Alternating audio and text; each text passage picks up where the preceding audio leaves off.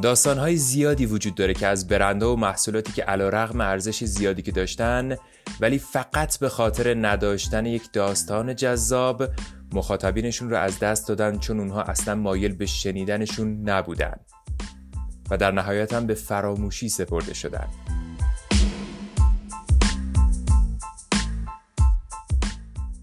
به نام خدا و با سلام من علیرضا خنجری هستم و این توییتکسته که میشنوید. در اپیزود چهارم توییتکست سعی کردیم از اهمیت و ارزش داستانسرایی برای محصول و خدمات بگیم و البته با آوردن مثالایی از این دست نگاه عمیقتر و دقیقتری به این موضوع داشته باشیم. یادتون نره اگه می‌خواید داستانی برای مشتریان خودتون ایجاد کنید باید اون رو قابل باور و البته جذاب بیان کنید. و حالا ادامه این داستان رو از زبان محشاد خاقانی میشنویم. داستانهایی که ارزشمندند.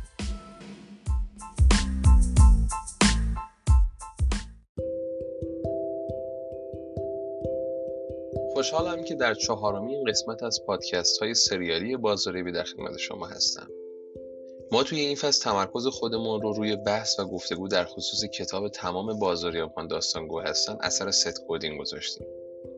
در سه اپیزود قبلی در خصوص موارد پایه‌ای و اصلی موضوع صحبت کردیم و همونجوری که گفتیم این پادکست های سریالی هستن. و بهتره در جریان مطالب قبلی باشید تا درک درستری از موضوع به دست بیارید پس اگه اونا رو گوش ندین الان فرصت مناسبی هست که برید و اونها رو گوش بدید جورج ریدل که متولد سال 1949 بود به عنوان یه شیشهگر و بیزینسمن در حوزه کاری خودش فعالیت می‌کرد. اون یکی از آدم های تاثیرگذار این اپیزود هست. آقای ریدل به عنوان یک بیزینسمن شناخته می‌شد و از طرفی هم در حوزه تولید و ساخت شیشه های مشروع فعالیت داشت. این آدم به خاطر نوع نگاهی که داشت ارتباط بین قیمت شیشه های مشروع و نوع طراحی اونا براش جالب شده اون متوجه شده بود که نوع و متریال شیشه های مشروب در حس و حال و رضایتی که مشتریان از خریدن و مصرف اون محصولات دارن تاثیر زیادی داره. و این در حالی هست که حتی خیلی از افراد وقتی یک نوع مشروب رو تو دو تا ظرف مختلف میریختیم نظرشون در خصوص طعم و کیفیت مشروب فرق می‌کرد و برای هر کدوم حاضر بودن قیمت های متفاوتی پرداخت کنن. جورج ریدل به این نتیجه رسیده بود که برند بسته‌بندی و نهایتا داستانی که کمپانی‌ها دارن می‌تونه تاثیر زیادی در ارزش نهایی اون کالا و سرویس داشته باشه. تو همین سالها یعنی حوالی 1985 پپسی که به تازگی متولد شده بود یک کمپینی به نام پپسی چلنج شروع می‌کنه که در اون دوتا لیوان نوشابه به آدمایی میدن و تو محله پرتردد شهر این کمپین رو اجرا می‌کنه. البته باید این نکته رو بگم که در اون زمان تنها برند کوکاکولا بر بازار نوشیدنی ها و مخصوصا نوشابه حکم فرمایی می‌کرد. توی یکی از این لیوان نوشابه پپسی بود و در توی یکی دیگه هم خب منطقا نوشابه کوکاکولا قرار داشت. و از افراد می‌خواستن نوشابه ها رو تست کنن. البته میگم دوتا لیوان ها هیچ برندی روشون ثبت نبود. و نظرشون رو در خصوص طعم نوشابه ها بگن. و طبق همین نتایج افرادی که به نوشابه پپسی رأی دادن به خاطر طعمش بیشتر بودن. اما در بار دوم روی لیوان ها برند نوشابه ها رو قرار دادن و مجدد از همون افراد خواستن که این آزمایش رو تکرار کنن. نتایجی که اتفاق افتاد واقعا جالب بود. آمارا برگشت اما این بار به نفع کوکاکولا بود. تنها به این دلیل که این بار افراد همون برندی رو درست در دست داشتن که بهش علاقه داشتن و براشون تداعی کننده لحظه خوب بود. یکی از نکات کلیدی که این کتاب برای خودم وقتی میخوندم جالب بود این بود که اگر سالها زمان و توانت رو برای ارتقا و بهبود محصول و کالا بذاری و این نتونسته باشی داستانی برای درگیر کردن مخاطبینت با برند ایجاد کرده باشی متاسفانه باید بگم شکست خوردی. و چقدر زیاد سرگذشت محصولات خوبی که به خاطر نداشتن یک داستان جذاب برای ارائه کردن به مخاطب از بین رفتن.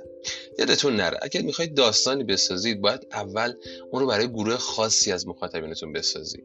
داستانی که بخواد همه رو درگیر کنه دیگه داستان نیست یه خبره. فکر نمی کنم بیشتر از این نیاز به توضیح این مطلب داشته باشه.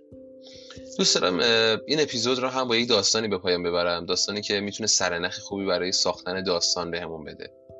در بین دو شهر ایالت آمریکا صحرایی وجود داشت که جاده قدیمی رابطه بین این دو تا شهر بود و آدم ها از طریق این جاده کویری تقریبا سفر می‌کردن. و در میون این جاده فروشگاهی قرار داشت که به خاطر تک بودنش تقاضای زیاد و مطابق مشتری های زیادی هم داشت. متاسفانه خوشبختانه دولت آمریکا تصمیم می‌گیره که اتوبان بزنه و راه رو کوتاه‌تر کنه و خب امنیت جاده رو ببره بالاتر. و این یعنی افراد خیلی کمتری از جاده قدیمی عبور می‌کردن. و مشتری اون فروشگاه هم متناسب کم شده بودن. اون فروشگاه با یا باید شکست رو قبول می‌کرد یا راهی پیدا می‌کرد که بتونه این نقصان رو جبران کنه. و اون شروع کرد به ساختن این داستان قشنگ. اونها کافی شاپ زدن و خدمات رایگان مثل آب و شربت خنک به مخاطبینشون می‌دادن. این پیغام رو اینجوری نشر که در گرمای صحرا, صحرا لیوانی آب خنک میهمان ما باشید و همین هم موجب شد که بعضی مسیرشون رو کمی دورتر کنن و از جاده قدیم بیارن تا به اون فروشگاه سری بزنن.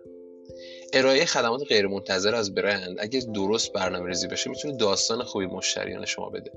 تا از خدمات شما بیشتر لذت ببرن و از اون داستانی بسازن و منطقا هم اون رو برای دیگران روایت کنن موفق پاینده باشین. خدا نگهدار. ممنونم از محشاد خاقانی.